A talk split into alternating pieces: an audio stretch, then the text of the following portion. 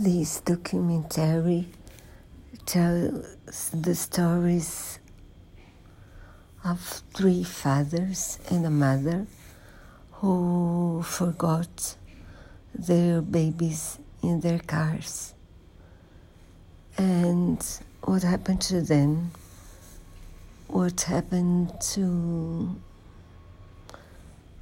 what were their lives about before and after the what happened and why it can really happen.